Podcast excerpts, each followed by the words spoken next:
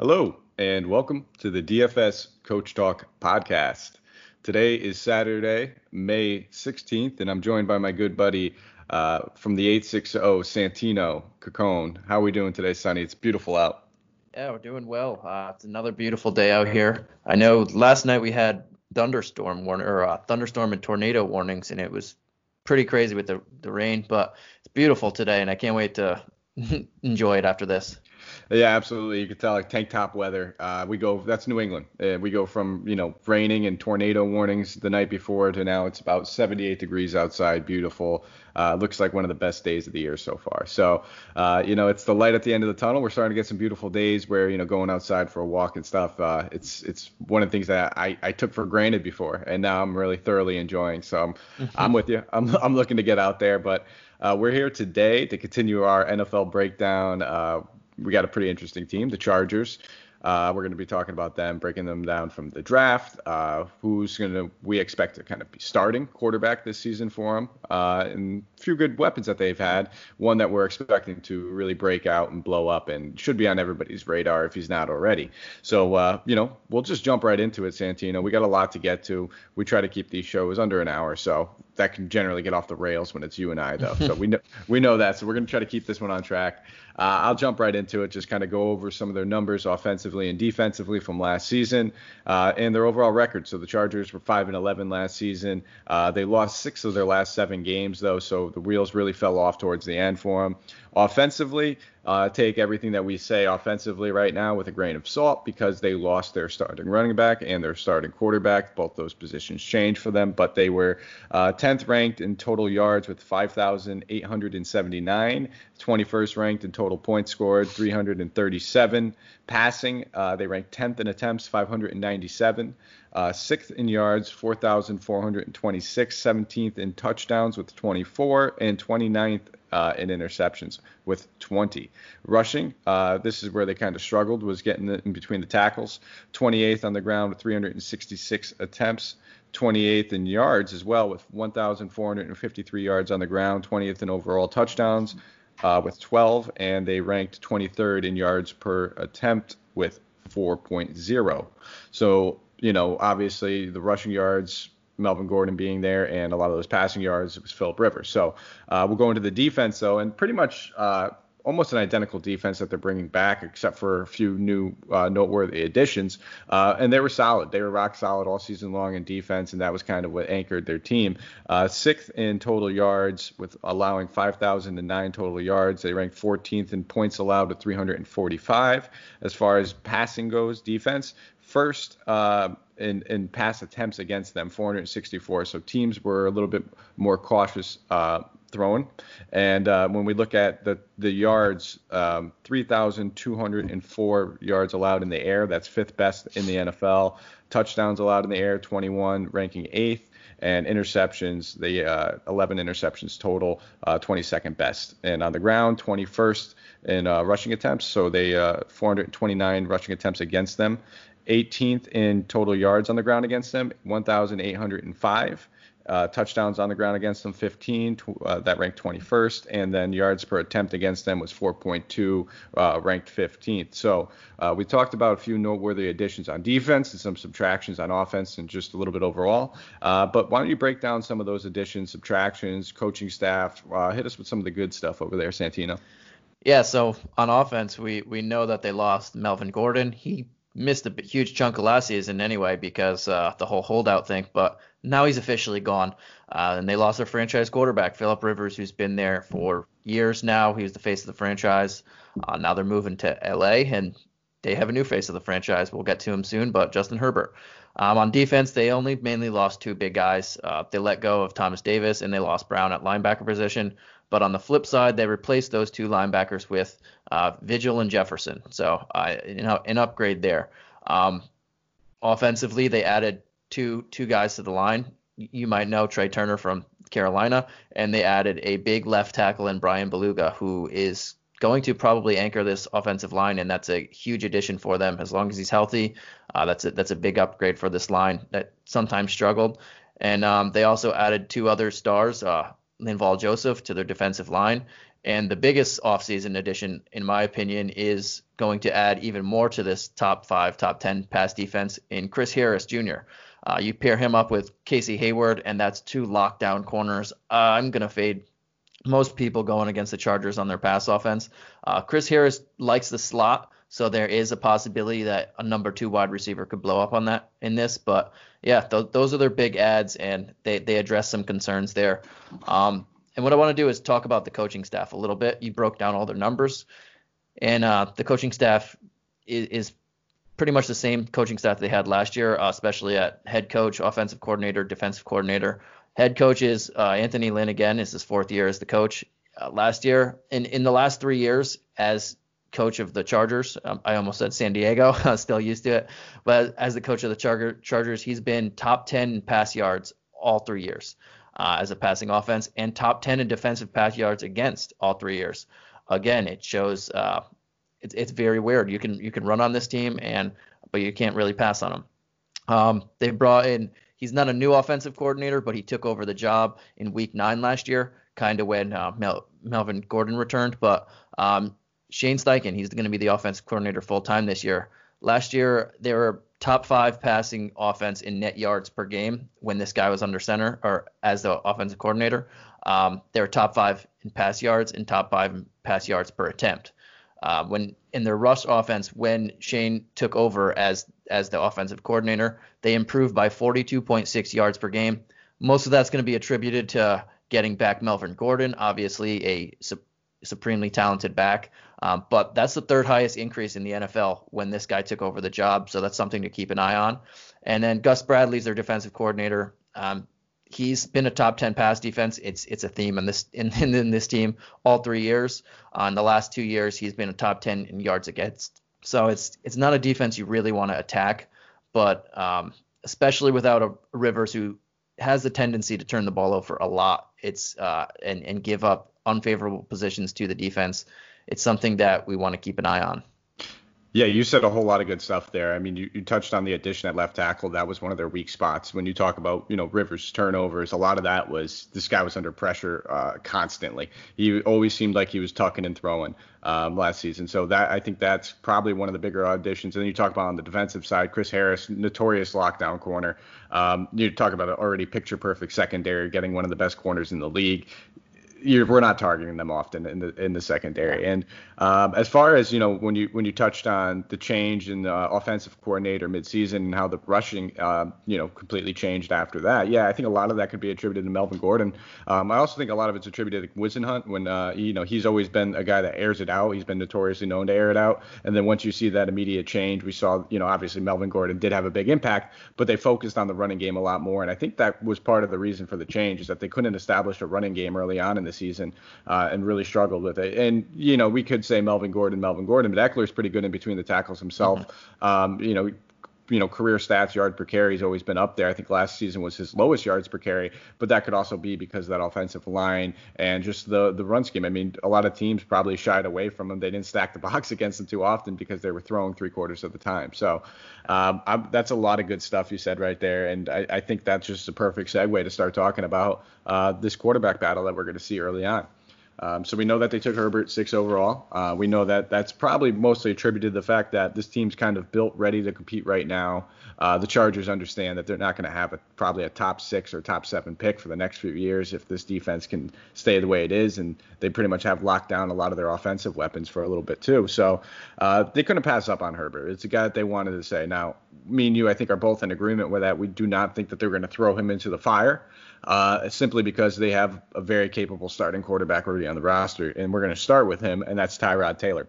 So Tyrod, really no numbers to go off of last season, the year prior, not a lot of numbers to go off of either. Uh, little time in Cleveland, but we'll talk about his 2017 season, and I think that's you know the probably the best sample size that we can go off of because that's the last time that he was actually a starting quarterback.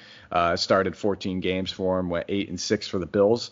Uh, he's 30 years old this season too, so uh, I'll break down his numbers real quick from the 2017 season while he was in Buffalo, where he had 420 pass attempts for 263 completions. That's a 62.6 completion ratio or percentage. for 2,799 yards. Uh, this is probably going to be your favorite stat here, Santino, and it should be everybody's favorite stat: a 14 to four touchdown to interception ratio. Uh, and he actually led the league in interception percentage. Uh, only a dead even 1% of his passes were interceptions. So, you know, he's a, he's a very smart decision. He's maybe not the most accurate quarterback, and I think that's a very misleading thing when people see, you know, a touchdown interception ratio. Doesn't mean necessarily mean you're the most accurate quarterback, but he's a great decision maker. He knows when to tuck. He's not necessarily a guy that's afraid to run. He's not going to be Lamar Jackson, but he knows when to run, when to tuck it, and when to throw the ball away. And that's, I think, something very important.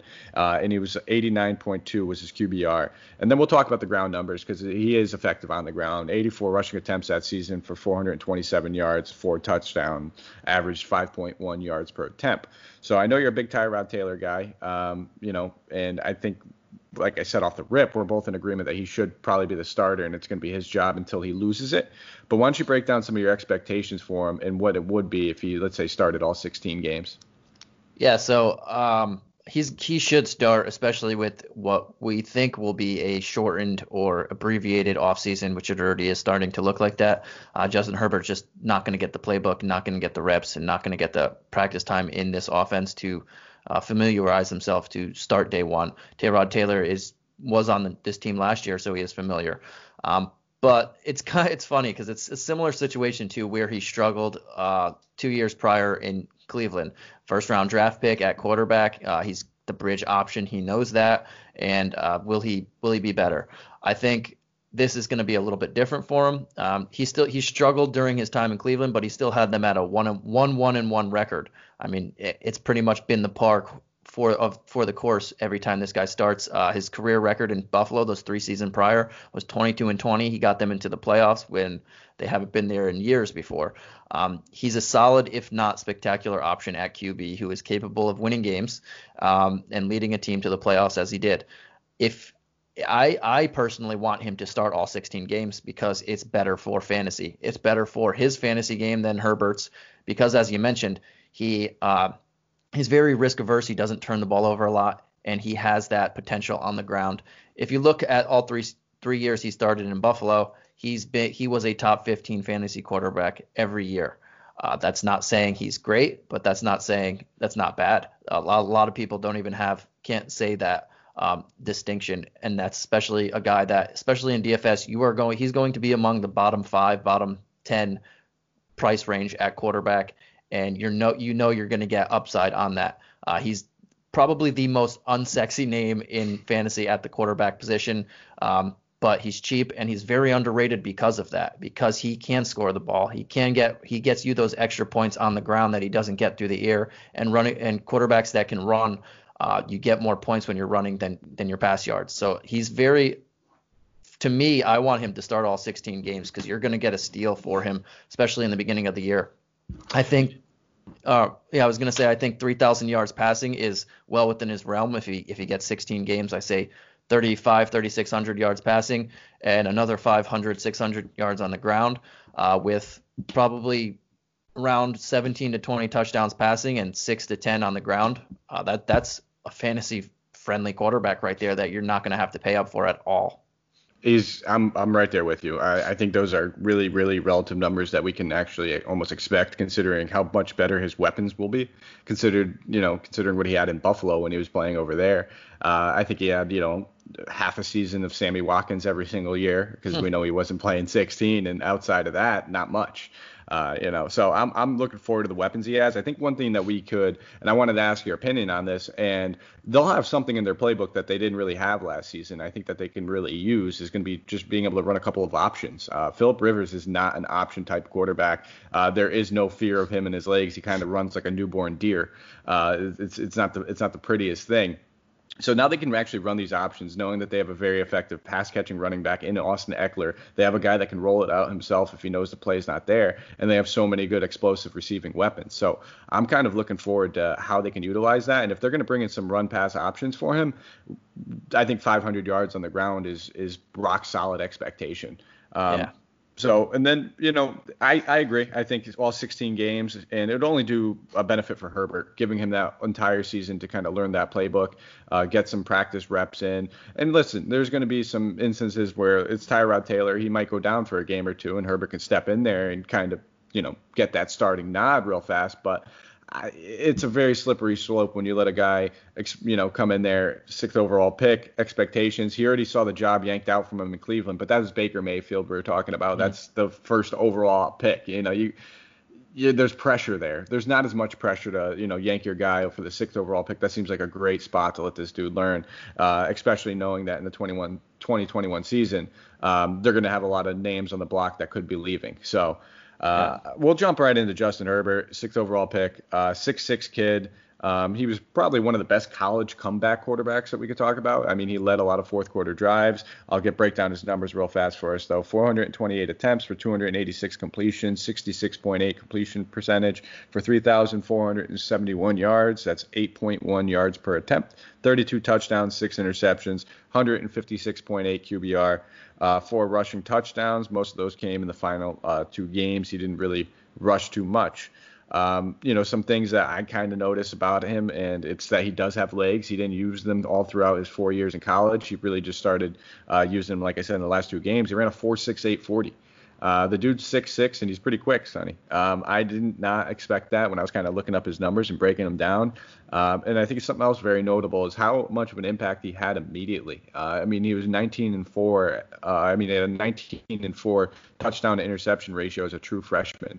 So you know, a guy that is not necessarily he has an arm, he has a big arm, doesn't take a lot of chances, doesn't doesn't throw downfield too too often struggled when he threw downfield. He, he kind of misses some of those big throws, uh, but he's a very good game manager. It seems like right off the rip. He's a guy that does make some smart throws here and there. He's not afraid to check down.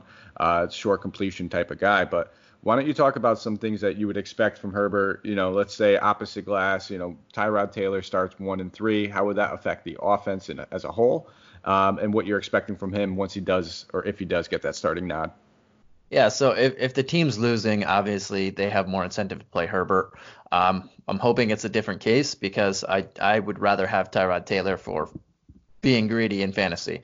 Um, but yeah, Herbert's a big prototypical size at, at quarterback, 6'6", 240. That that's just massive specimen. Um, he, in college he he got better every year, which is, is something that's it's you want you want to see when you're a, a young quarterback. Uh, he recognized the defense really well, and he he made the right reads a lot of the time. Like he said, he didn't have the biggest arm, uh, but he has a big arm if he needs it. Um, he's he's pretty fluid in his motions, and uh, the the one factor that I, I kept hearing about it is uh, he's going to be playing in LA in, in, the Chargers. They need a new face of the franchise. Um, they're they relatively don't have a fan base at that at the moment there. The, the Rams kind of stole their thunder going to the, the Super Bowl when they all moved. Um, but this guy's supposedly an introvert, and I don't know how that'll play in, in LA because, as we know, the La La Land is you need to have a big personality if you play in, in New York or LA or even Chicago. Uh, any of these major markets, they want you. They want people who who just go out there and uh, can the, the, fans can love. Uh, we'll see how that that factors into it, but uh, if, this guy comes out and, and, produces right out of the gate, then he's going to uh, everybody's going to gravitate towards him. I mean, his only competition in LA would be Jared Goff now, and uh, we know what Jared Goff is pretty much. But Justin Herbert is that big size, and uh, not too many rookies go into in, a team that has weapons around you. Uh, we meant we're going to get to Austin Ekeler. This receiving corps they have. Keenan Allen's a top 15 wide receiver uh, every year he's healthy. Uh, Mike Williams is a big dude. Hunter Henry's a top 10 tight end. Uh, there's a lot of weapons for him to succeed if he does. If he played, uh, say he played a full 16 games, I can see him putting up uh, over 3,500 yards. I mean, 3,000 yards really isn't that much anymore, and that's it's very easy. I can see him doing similar to Daniel Jones without the turnovers and without the the attempts because this team wants to play to their strength, which is their pass defense. Uh, they struggled against the run, but if they can control the ball, they want you. They want to slow down the game, have a grind it out, battle it out, uh, 2017 type games to win. And I think he could be able to game manage. He won't be asked to to lead the lead the team to wins, kind of like Philip Rivers had to do a lot. But he won't. He'll, he'll be able to play to his strengths and make the right reads, just like Tyrod Taylor. I think will be able to do as well. Yeah, no, I think that's that's probably exactly what they'd be expecting from him. Uh, this is a team that wants to play with a lead right now. Let's be real; like, they have one of the best pass defenses in the NFL. Um, they want you to throw against them. I know. I see you laughing, and that, yep, that's my uh, that's my wonderful girlfriend in the background. Uh, one bedroom apartment, Santino. So, you know, so there's one office, and you know, happy wife, happy life. She generally runs yeah. the show. Uh, I'm not I'm not afraid to own that one right there. So I, I get I get segregated to the living room, and uh, that's that's where I am forced to stay at this point. So uh, I practically live in here. I got my own setup in the living room on the coffee on the coffee table, but nice. Uh, I, it works. Uh, yeah, I read the same thing about Herbert though. He's not he was never very a vocal guy in the locker room. A lot of uh, a lot of his teammates have said that he's very hush hush, very quiet guy.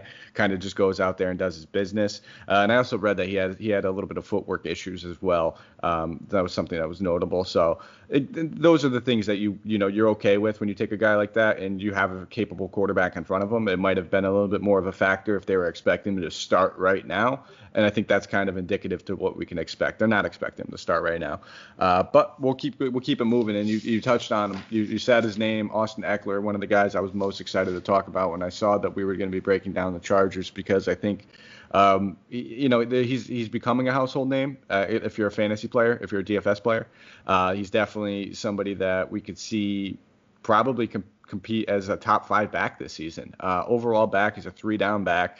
Uh, last season, we'll break down his, his attempts rushing, and I think we have to almost kind of break it into two categories, and it's receiving because there's not many guys that can do what he does. Um, only 132 rushing attempts last season. A lot of that cut short by Melvin Gordon ending his holdout, coming back for 557 yards, three touchdowns, averaged 4.2 yards per carry. Believe it or not, still pretty good, but one of the lower marks of his career.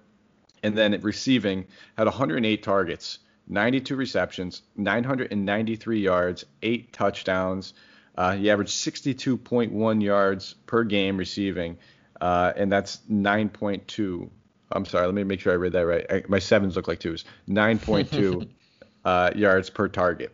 Uh, 27 total broken tackles. Played 57% of the snaps. And uh, again, I'll touch on Melvin Gordon's numbers just so you guys can get that into comparison. Uh, Ekeler had 132 carries. Gordon had 162 carries for 612 yards, eight touchdowns. So uh, I think you know where we're getting at in this. Now let's I'll pass it over to Santino and let him say it. Um, I'm expecting a big season, a big season from Austin Ekeler, especially knowing that they are kind of transitioning from a pass heavy offense to more of like a rush heavy offense right now. Um, it, it's it just seems like it's the way that they're going with a young quarterback and Tyrod Taylor, not a big pass volume type guy. I'm excited about this guy, Santino. How are you feeling about him? I mean, you said he's you think he's a top five back. He was the number seven running back last year, so it's not far off. And and there was Melvin Gordon for half the season. Uh, so I, I know I'm excited about him as well, but I know that everybody else is going to be excited about him also. It's not going to be one of those things that just creep up on you, and if it does, uh, I don't know where you've been the last Got year. your head half. buried in yeah, sand. Yeah. Uh, but last in 2018, uh, before he be, became the starter for a few games, uh, he had 958 scrimmage yards on 145 touches. That's awesome. And then last year, 1,550 scrimmage yards on 224 touches and 17 touchdowns combined in those two years. This guy can get in the end zone as as a part-time player as well. 17 touchdowns. That that's nothing to sneeze at. So you know that his floor. He had 11 touchdowns last year. His floor is probably double-digit touchdowns. Um, a ton of receptions. You said it. 92 catches on 108 targets. That's over 85% catch rate. Wow. Uh, this guy, he he went from a five or he is a 5'10", 200 pound smaller, shifty scat back, but uh, he's going to get a heavy workload this year. And even even if he didn't get that heavy workload, even if Melvin Gordon's still there, he's still a top 15 option. Uh, like he he is a very good player. He's he's pretty much James White, but a lot better, and who can actually run the ball as well in between the tackles. Um, and and that's going to be someone that you're going to have to pay up for this year. Maybe the first couple weeks of the season in DFS, his price is low because no one's catching on to it yet. And if that's the case, he's going to be in all my lineups because that's just someone I know that has a safe floor. He's going to get a lot of touches, um, and he's very, very productive with those touches, whether it's through the ground, through the air. He scored touchdowns in, in both of those scenarios. Um, but yeah, you mentioned it. He played only 57% of the snaps total last year. A lot of room to to jump that into at least the 70s, and he was already a top 10 back. I mean, uh, with the playing time increase and and more roles and probably or more touches, probably a feature role without Gordon. Uh, the sky's the limit for this guy. He could easily jump into the top five, like you said. He wasn't far out of it last year, and only 200 and uh, how many touches? Just a little over 200. Yeah, this this guy is someone you want to target early and often before his price range jumps through the roof. Um, absolutely, and I think he's probably a guy that is way more valuable in DraftKings, where it's a PPR site. Um, let's just, yeah. it's bottom line. Um, but you hit the nail on the head, dude. It's there's not a lot of competition behind him. We'll get to Justin Jackson. You're going to talk about him in a minute, but you know Justin Jackson's not a guy that they're going to you know make sure he gets his. There's a reason why they let Melvin Gordon walk. Um, they had this kid behind him, and they they gave him some money. Uh, you know, they plan on using him. He's going to be the probably the biggest focal point of their offense when we're talking about the most fantasy sustainable option week in and week out. And he he works in any sort of game script as well. If they playing from behind, you know he's going to get his receiving workload. If they're playing from ahead, he's going to grind out the clock. Um, I would expect eight touchdowns, possibly more on the ground, probably another five or six in the air. Um, this kid's an absolute stud. We're looking at probably close to 2,000 all-purpose yards. We just saw McCaffrey do that last season. One of the only running backs that was able to do that. Um, and this guy's going to step right in there and has a chance to do better than what McCaffrey just did. Uh, and I'm yeah. just coming from a Panther fan. I would not be shocked if he has a better season than McCaffrey did last season. And just think about how good McCaffrey was for DFS and for fantasy. We're talking about a guy that averaged, I think, at least 5.7 or six more fantasy points per game than the the number two running back. Um, I'm I think sky's the limit for him. I said top five before we got on air. I said top three, and I just said right now I wouldn't be shocked if he's the best running back for fantasy and for DFS uh, this season. So um, I, I love him. I, did um, we say it enough? I'm a little I don't think he's going to score over 20 touchdowns like you like McCaffrey did last year and get 2,400 yeah. scrimmage yards. But I, I, mean, I see what uh, where you're coming from. I or I think McCaffrey had 19, but I see where you're coming from. He he should be if he gets this workload, which we expect he should be getting, uh, he should be a top five back. Uh, that you're not you're looking at names and if you put if you go by name value and who is the sexiest of those names kind of like i mentioned tyrod taylor he's not going to be in the top 10 for you but if you go on production and expected production and uh, a guy who's really not going to get out of the lineup if he's producing because he is that third down back and if he's producing in between the tackles uh, i kind of like justin jackson but if he's producing in between the tackles he's going to get that workload and uh, yeah, I mean, he's probably a top 20 pick in season long leagues. DFS, I'm going to target him early and often until that price jumps up to a Christian McCaffrey like level or the top five price range, which it's probably going to if if he starts off this hot. Yeah, and it's worth mentioning that they play the Bengals week one. Um, very easy matchup. So that's yeah. the kind of matchup that we can easily see him just grinding out the clock as they're going to have the lead. Uh, it's going to be a very, very tough walk in for Joe Burrows uh, to go against his secondary. So I'm not expecting a whole lot from the Bengals. I expect to pretty much be a blowout, like a, I would say like one of those 34 to 7 type games. but uh, we'll see. And then they get the Chiefs in week two. So that's a game where he's going to be probably targeted early and often and have a lot of volume in the, in the the passing attack there. So, um, you know, we'll, we'll we'll transition to Justin Jackson. You were just talking about uh, liking him. Uh, definitely going to see a bigger role in this offense this season with Melvin Gordon down uh, or gone. I'm sorry, but now you know a guy that he's clearly the number two back, but he's going to be involved. I, I, just talked about how this team wants to run a little bit more this season, how they're probably transitioning more from a pass heavy team to more of a 50 50 split, if not 60 40 rushing. Um, so, why don't you talk about Justin Jackson a little bit and what you're expecting from him? Um, yeah, so I, I expect a bigger role this year for him. Obviously, uh, last year we thought the same thing when Gordon was holding out, but he missed his chance. He got hurt, and then he was just ineffective. And Ekeler went off that first game with four touchdowns. Uh, and just took the job and and the bull by the horns there. Um, but again, no no Gordon. He should have a, a, decent role. Last year he had 29 carries, but nine of them were first downs. Uh, so he he has the ability to get those short yardage situations, and he might be the goal line back here. Um, he's not a big guy, but he's, he's similar to Austin Ekeler's size. I think he's five nine or no, he's uh, six foot 199, so pretty much similar size. Um, but he could take a lot of the between the tackle stuff if he starts off hot. I, I think I, I think he's going to get overlooked. And in season long leagues, he's a guy I'm going to look at.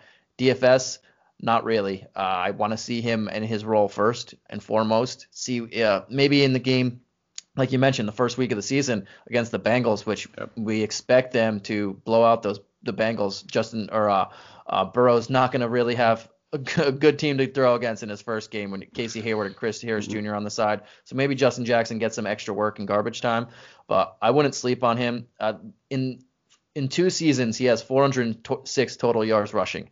Not anything to sneeze at, or not anything that you're gonna wow you. But 200 yards of that 406 have come after contact. So this guy is a break. He can break tackles. He's a big bruiser with elusive ability, and um, that's someone you want when you're you're running down the clock or and you're you're controlling the ball. You want to hit the defense in the mouth. You want to every every play you want to hit him and hit him and hit him. And this is a guy who more so than Austin Ekeler who could do that. And um, I just think he's he had he is pretty good upside if he gets the chance. I'm not going to go actively target him. He's not a guy I'm going to reach for in season long leagues, but he's a guy I would wouldn't be surprised if he if he had a pretty good season. Uh, and then there's they brought in Josh Kelley. I I don't really see him competing much. Maybe he'll mix here and there on first and second down, but he's another, he's probably going to mix in with Justin Jackson. One of those two could take over, um, get more of the playing time. But Austin Ekeler is hands down the number one guy on this team, and then everybody else is going to fill in be, behind that. If they have good seasons, yeah, they'll get some extra carries because this team wants to control the ball. But if Austin Ekeler is doing his thing as he's been doing the last two years, it's going to be him. Can you just say uh, Ekeler for me one more time? Ekeler. Uh, you, you, you, Ekeler? Yeah, I like, I like it. Ekeler. General Eklar, like General Akbar. Uh, all right, I, I like that. Flat. that was well, flat. yeah. We don't have, we don't. I got to get the the soundboard where I can get the the studio laugh going. Uh, that would that would probably help me out a little bit more. I don't.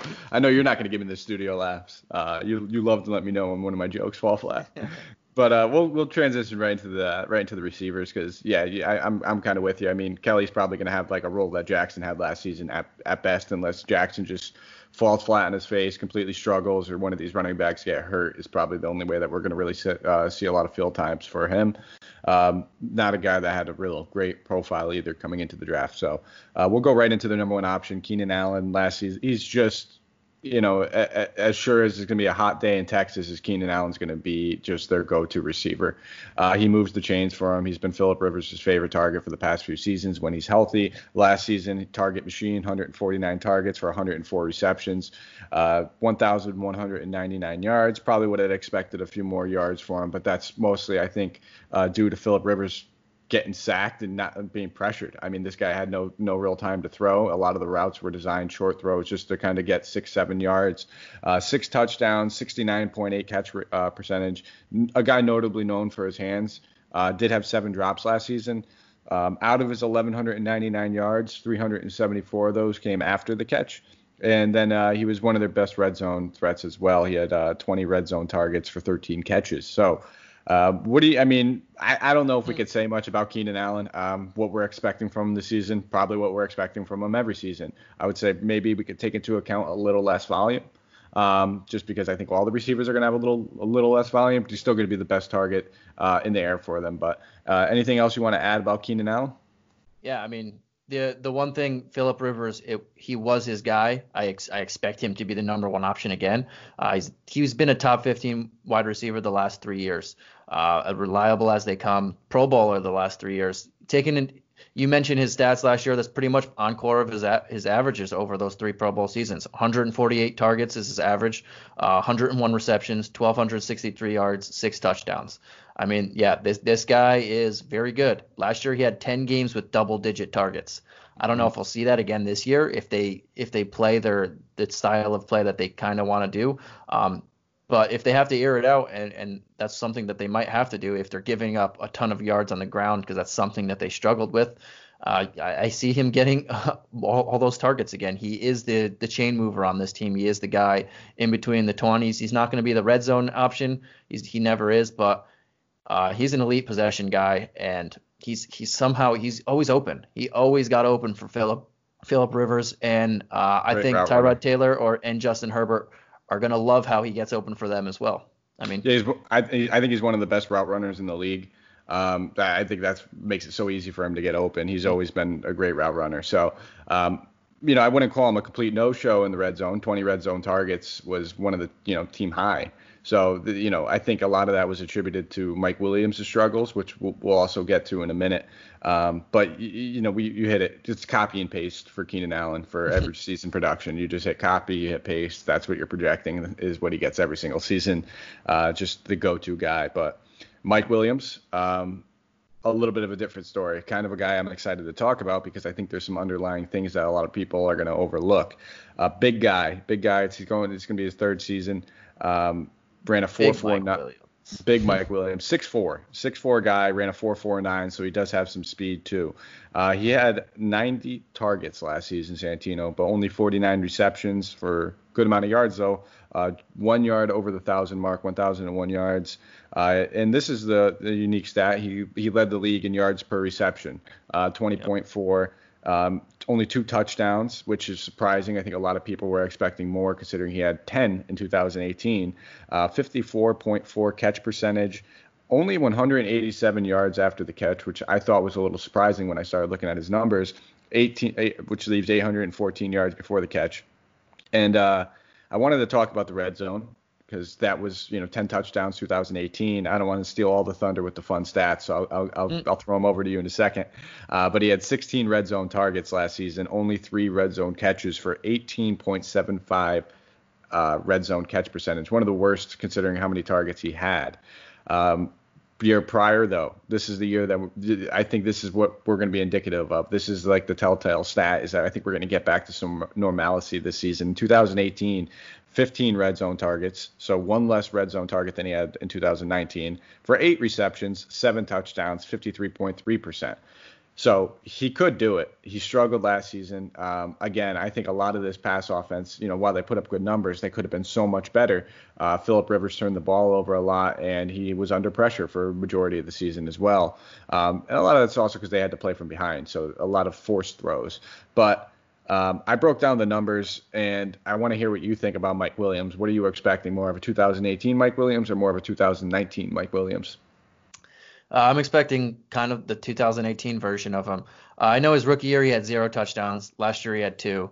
2018 he had 10. I think he is the most reliable. He should be the most reliable red zone option on this team. He's the biggest guy. He can jump. Uh, and as you mentioned, he's a speed guy. He led the league. He was tied for the league lead with eight 40 or plays of 40 plus yards. Uh, that's awesome. Uh, 17 plays over 20 yards. He is a big play guy. But again, they're not going to have Philip Rivers throwing the ball 600 times this year. They're having Tyrod Taylor and Justin Herbert, who won't air it out as much as Philip Rivers. Philip Rivers is never shy about taking his chances, even if his arm can't reach there. Um, but I don't expect him to. The thousand yards I would expect him to do it if Philip Rivers was there, but in this new offense, I think 1,000 yards is harder for him. But th- those two touchdowns, that's an aberration. So is the zero. He was hurt his rookie year. Uh, I think he's going to be more of the the touchdown maker, less of the big playmaker this year because of it. But I wouldn't be shocked if he still had uh, like five, six plays over 40 yards because he is a burner. He could get behind the defense, and we know Keenan Allen uh, usually doesn't do that. But and and then they have Hunter Henry and Austin Ekeler underneath. They need someone to stretch the field, and he's the guy to do it. But yeah, I, I think he's going to get closer to 10 touchdowns this year as well. He's just that big, and th- there's a lot of times it's it's just different. You big players sometimes struggle in the red zone from year to year. Uh, I think he got his struggles out last year, and, and this year is, is the year that he's going to jump back up into being a phenomenal red zone target. And it could have just been because early on in the season, when before they had Henry back, they, it was transparent who the red zone target was. You know what I mean? It, it, you said it yourself. Keenan Allen's a great route runner. He's a slant guy. He's a button hook kind of guy. He's not the guy that's going to pull defenses. So, and not notably, you know, their biggest red zone target, especially when you look at teams after that 2018 season, kind of game scripting how the Chargers offense would was going to work. It's not it's not a secret that there's this six four receiver that they have that caught 10 touchdowns yeah. last season. Let's keep an eye on that guy. Um, Yeah, and they didn't have Melvin Gordon for the first handful of games too, and it's it's another option. You don't have to stack the box. Uh, Austin Ekeler, as good as he is, and he gets in the end zone, he's a small guy. When you get down to the red zone, uh, there's not a lot of room to operate for a smaller guy like that. So yeah, they defense is focused on Mike Williams, especially early in that year. Yeah, so I'm I'm with you. I'm expecting more of a 2018. I think you hit the nail on the head. Less yards, more touchdowns. I think that's what we can expect. Um, you know, 600 pass attempts from Philip Rivers. I would expect, uh, regardless of who's at quarterback for this team, probably more of like that 450 to 480 range um, is probably where I have maybe 500, but I, I, would not expect over 500 passing attempts for this team as a total offense. And when you're talking about 100 less pass attempts, uh, even if it's a 50% completion ratio, that's 50 less catches to go around in yeah. that offense. So we, I think we could definitely expect those numbers to hop. But we want touchdowns more than yards anyway. Yeah. We would take 700, 800 yards if he's getting six or seven more touchdowns. Exactly. Uh, you know, that's perfect. We'll take that all and, day long. And we we got to expect. I mean, if this team isn't competitive and they're getting beat and beat and beat, I don't think that's the case because the defense is very good. But if they can't, if they're not competitive, then yeah, they're going to throw more passes. But a competitive team with two quarterbacks that aren't known or won't air it out, you have a rookie and one guy who's never aired it out really in his career. You don't want you you we don't expect going into the season that they're going to be an air out team, even though um, Anthony Lynn has shown it throughout his career that he he's top 10 in pass yards or passing attempts all three years. But um, this team is built a little bit different, and, we get that, and we have to prepare for that. Unless it changes, unless uh, Joey Bosa or Casey Hayward, people go down on this defense, and then they're playing from behind a lot, then maybe we'll change our thought. But going into the year, this is a team that's not going to air it out as much. Yeah, I think that's to to be expected. Um, all right. I, I mean, I'm again with Mike Williams, probably a guy that's more FanDuel than DK. He's not a possession receiver. He's not a PPR kind of guy necessarily. Yeah. You're looking at those three, four catch games. Occasionally, he'll have probably like a five catch game here and there. But he's going to mostly, like you said, produce with the catches uh, either whether it be you know his 20.4 uh, yards per reception. If he gets three or four of them, he can still get you to 80 into 100 yards, or he's going to be the red zone target. So definitely a guy to keep on your radar. A lot of people tend to go towards and gravitate towards those number one receivers, but when you talk about talent level of a number two receiver, you know we touched on. I think you touched on the Falcons, Calvin Ridley, uh, Mike Williams right there as far as talent level when you're talking about a great number two. He's probably one of the better number twos um, at a young age. Uh, you know, we, we, we have some of these other stacked receiving corps around the league, but when we talk about a you know youth and young, uh, he's probably one of the better guys in that kind of category. So we'll transition to the uh, to everyone's favorite shiny toy late in the season for DFS. That's Hunter Henry uh, when he came back. Played 12 games last season, 76 targets, 55 receptions for 652 yards, five touchdowns, 164 yards after the catch, and 488 before the catch.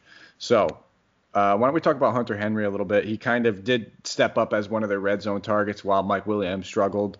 Uh, 10 red zone targets in his 12 games for uh, seven catches and three touchdowns. So he's got some big playmaking ability. He's very athletic. Obviously, we saw his uh, his early season or his early career being derailed due to injuries, but he looks like he's back. He looks like he's ready for a full season, and he's a difference maker for them. You talked about top 10 tight end. I'd probably go even a little bit further. Uh, you know, Gronkowski coming in the picture, he's probably not going to be a top five fantasy tight end necessarily, especially knowing that their passing offense is going to take a step back and there's so many weapons there. But I think on a, a on an actual NFL, you know, skill point, he's probably top six, top seven, um, and he could easily get there in fantasy as well. But what are your thoughts on Hunter Henry uh, this season? Um, do you expect you know similar production that we can extrapolate over a 16 game season, or do you expect those numbers to take a hit a little bit? Um, first, this guy got to stay healthy. He missed yeah. all of 2018. We know, unfortunate. Uh, he missed four games last year. Came back quicker than a lot of people thought but he's only 25 years old. He's he's literally he's oozing with potential if he yeah. can stay 16 game season. Um, I know the downgrade in quarterback from Rivers, who love tight ends, to the new guys now that they that who's who's there now. Um, it's it's going to dwindle everybody's numbers just a little bit, but if you do this, guys, you mentioned his his numbers from last year. If you put it through a whole season, um, 16 games, 100 he would have averaged he would have had 101 targets, 73 receptions, 869 yards, and almost seven touchdowns. Uh, that's a really good season. He was number eight last year in tight end uh, for tight ends. If you if played a whole season, he easily in the top five. Um, uh, in, in, all three years that he's played at least 12 games, he's been the 10th tight end. the 12th tight end, and the 8th tight end. So if he plays a 16 game season, there is no question about it. He's in the top 10. And the first two years, there was a, a guy, uh, a, a, prominent tight end. On the, I think he was okay. He was okay. yeah, I, he was pretty pretty okay. I forgot his name. Well, he's, he's not that memorable, but Didn't, I think he was uh, better at basketball actually. Now I think about it. Yeah, he, play, he played at North Carolina. He was he was pretty good power forward, but yeah, we won't even get into him. But he was there for the first two years, and um, he was still a top 12 tight end both years. This guy there's a lot of mouths to feed in this offense. That's why we kind of overlooked the the wide receiver depth chart. I know they drafted a couple people. We'll get into the draft, but there's a lot of mouths to feed, and there's not. We don't expect a big passing offense. So it's going to be Keenan Allen, uh, Hunter Henry, Mike Williams, Austin Ekeler. They need to be fed first before we get anywhere else. But this guy's a top tight top 10 tight end, and he's definitely the second best red zone option on this team. If they do what they did last year and, and double Mike Williams when they get to the red zone, which is probably going to happen, uh, frees up a lot of space for Hunter Henry, who can average, who can get six to 10 touchdowns this year. Yeah, I mean, when you just talk about like yards and touchdowns and overall stats, I he'll probably be slightly behind Mike Williams, but when we talk about just a tight end doing that, that's pretty incredible. Yeah. Um, you know, I wouldn't be shocked if you know Mike Williams and him fin- finish with similar yards and similar touchdowns at the end of the day, and the receptions are probably going to go more towards Henry. So, um, you know, talking about just on a per game fantasy option, he's a stud. It's just like you said, a lot of mouths to feed over there, and we're probably expecting that pass offense to take a step back, like we just said. Um, bare bare minimum, probably 100 less pass attempts. And yeah, and Tyrod Taylor, we, we mentioned it. He's not he's not a huge risk taker. Tight ends are perfect for a guy like that, and also a rookie quarterback. Uh, we used to always say tight ends are, are rookies, uh, rookie quarterback's best friend. So Hunter Henry could easily play himself into a more prominent role with who he has at quarterback. I know Rivers loved the tight end. Uh, and they don't have him anymore. But these two guys are probably going to gravitate towards uh, more of this big body tight end, and uh, there's not many people better than him or have the potential to be better than him out there at this position. And now let me just say, now we talked about Henry's health, and if he goes down, um, this isn't one of those situations where I'm like clamoring and jumping into the to get the backup. You know, no, that's when we really look at Mike Williams, Keenan Allen, and Ekeler getting a big boost. I mean, this guy gets his volume not necessarily because of the system, and I think a lot of people might think that about the Chargers, how you know, oh, Antonio Gates. No, they just happen to have two very good, athletic, fantastic receiving tight ends in a row. That's not the system necessarily. Uh, it's these guys. They're just that special. So, you know, don't look for the next man up necessarily. Uh, if Henry does, if something does happen to him, look for the volume to be spread around yeah. more to Keenan Allen, Mike Williams, and Ekeler. Um, and that, you know, that's probably how uh, I would approach that. But you know, before we just jump into defense and then the draft and how they did, we'll just, you know, we give a quick shout out and do appreciate you guys if you go uh, give us a follow, uh, subscribe to us all over the place. You can find us on YouTube, uh, you know, Stitcher, uh, iTunes, Podbean, Spotify. We're all over the place. So uh, it means a lot to us if you can do that. And if you can follow us on Twitter, uh, I'm at Mike Apotria, M-I-K-E-A-P-O-T-R-I-A. You can find Santino at Santino Caccone, S-A-N-T-I-N-O-C-A-C-C-O-N-E. Uh, means a lot to us guys. You know, I've been a little less active on Twitter, and that's just the telltale stages of life, man. I think we're both kind of working day jobs, uh, Monday through Friday. Got some pretty long hours, and uh, it's it's you know I've been taking the time right now, Santino, and I'm sure you've been doing the same with everything going on. Just putting the phone down a little bit, getting stay, taking a step away from the computer, and uh, spending some more time with the family and loved ones. You know, so that's that's kind of been my approach. I've been using this whole COVID-19 as like my off season.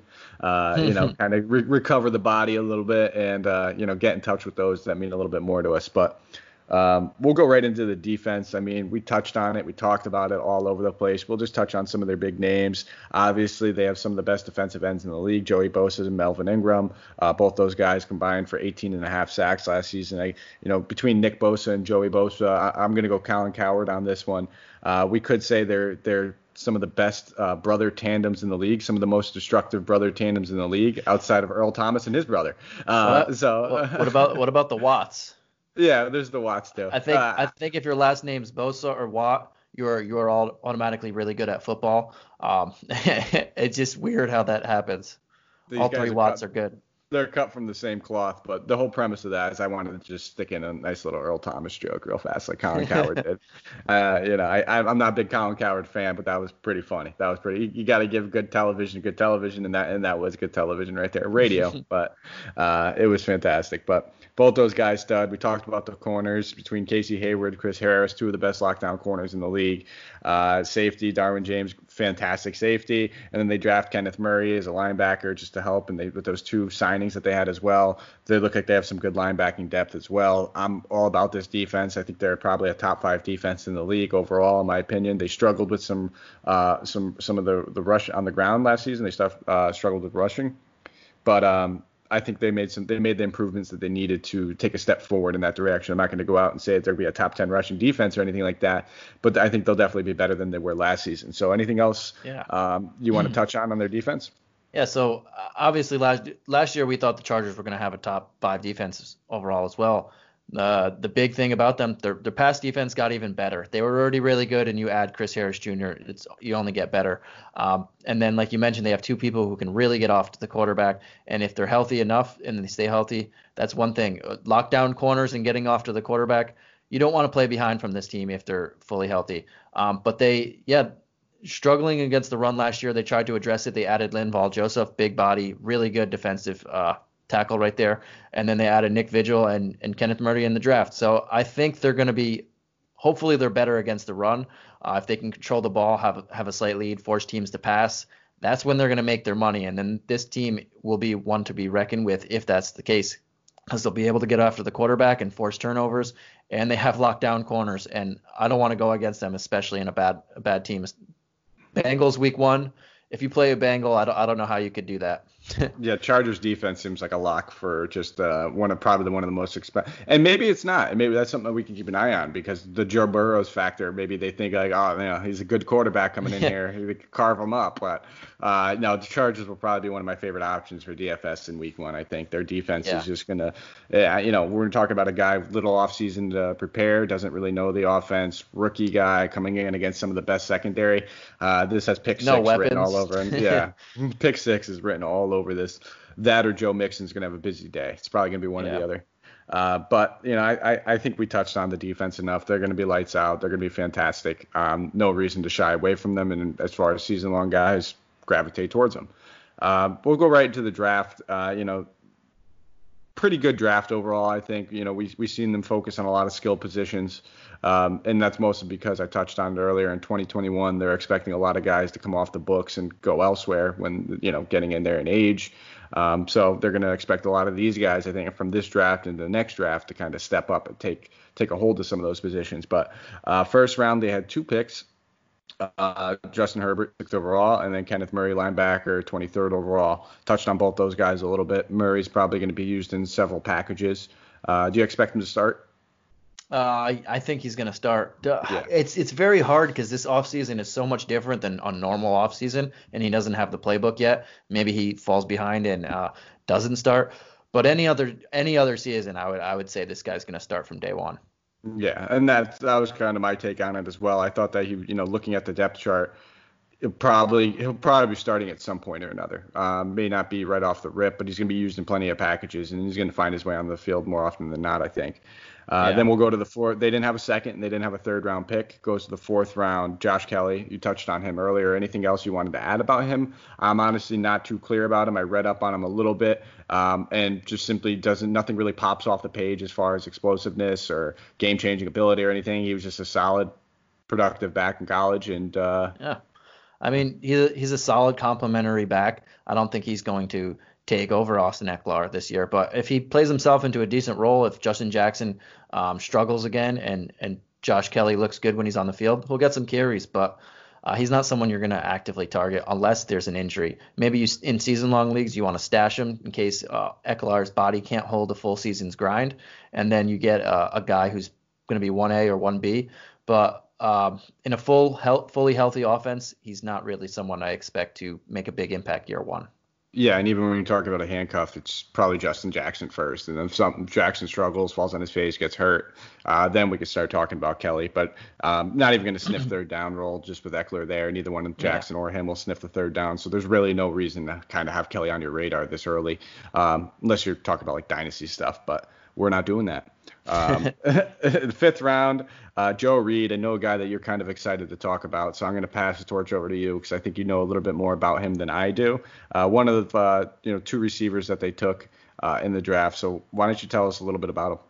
Yeah. So again, this offense is not going to feed many mouths. So uh, him and we'll get to KJ Hill after, but these guys have some talent, but I don't expect him to produce in year one because this offense is not an offense that's going to have three, four wide receivers produce consistently. But Joe Reed's a speed guy. Uh, they have Mike Williams. This is probably he, he's faster than Mike Williams. Uh, he's a playmaking guy. He could bust out big plays from all over the field, and he could line up multiple positions. He could play. He could line up on the outside. He can line up in the slot. He can line up in the backfield. Uh, so he is a multi-dimensional talent and he's an athletic guy with a ton of speed. So I, I do like his future prospects. But again, this year it's just it doesn't look like it's in the cards for who they have at quarterback. Um, and we mentioned their defense. Uh, Philip Rivers had 20 interceptions last year and eight fumbles.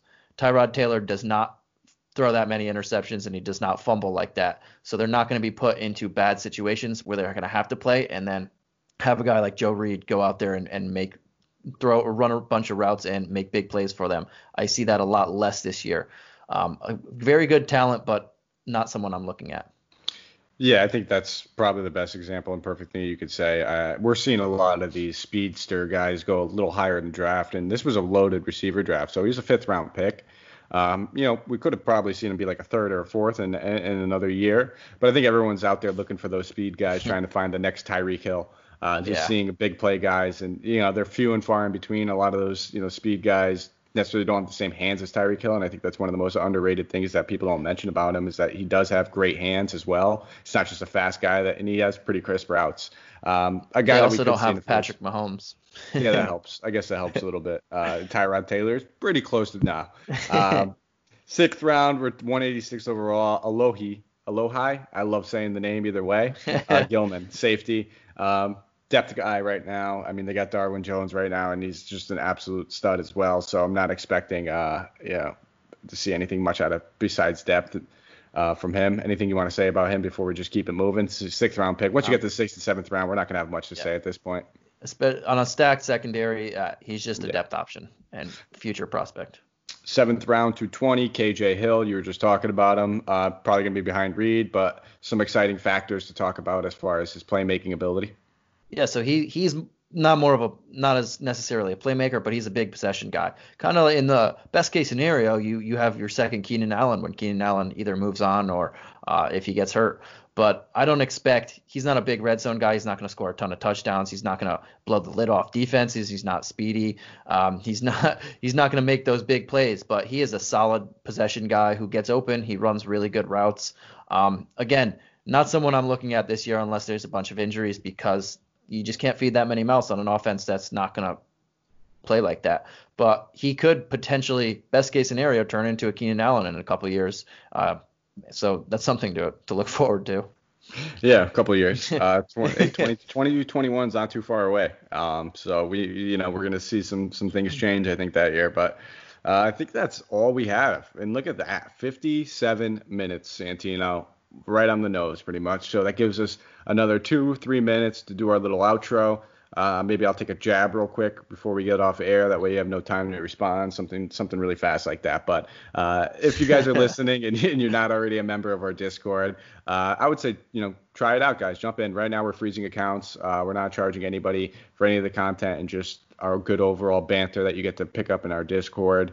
Um, you know, we have our nice fun contest going on on a nightly basis, so it's they're competitive, and I would say jump in them, take your chance, and then once uh, baseball, basketball, football season kick back up, when that does happen, we'll be producing some lineups, some cards, some great content, and really looking forward to that, man, because it seems yeah. like we're getting closer and closer, yet we're still getting pushed a little further and further away, but uh, hopefully, soon. I really want them.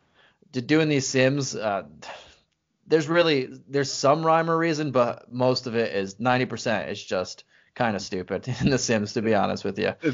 I, I get the same. Need vibe. real I don't- sports. I'm not a big fan of the simulation games either, just because it takes away my edge. Um, you know, it's random. Uh, let's be real. I can't look into any of the, you know, player matchups. I can't look into anything about pace or any. None, none of that matters. It's basically all just uh, statistics, as what you're doing in probability when you're playing Sims. It's a very, very probability-driven kind of uh, kind of oriented game. Um, you're going by the chances and odds of this guy having a, you know, game with 30 or 40 or more points as opposed to trying to pinpoint those games where you can get the 30 or 40 or more points, which is what I like to do. So that's all we have for you guys. Uh, I'll be back on tomorrow. Uh, pretty excited. Um, of course, I'm always unprepared when it comes to the schedule. So Santino, I don't know if you have it in front of you. Uh, if you don't, just look forward to a nice podcast tomorrow, guys. Uh, it'll be football again. No, I, I'm I'm not on. Yeah, I I write down I write down who I'm on and when I'm on, who I'm on with, but wouldn't it be a show with us if we didn't fall off the rails at the end. So uh, we'll end it right there, uh, right on the hour mark. But we'll be back tomorrow. I know I have a show, guys, so I will be prepared and it will be a good show. Uh, but that's all we have for you guys. Thank you for listening. Enjoy your weekend. If it's beautiful where you are, and go outside and enjoy it because uh, I think uh, it, it looks like the sun's breaking, and that's what I'm I'm going to do right now, Santino. So we'll talk to you later, guys. Thank you.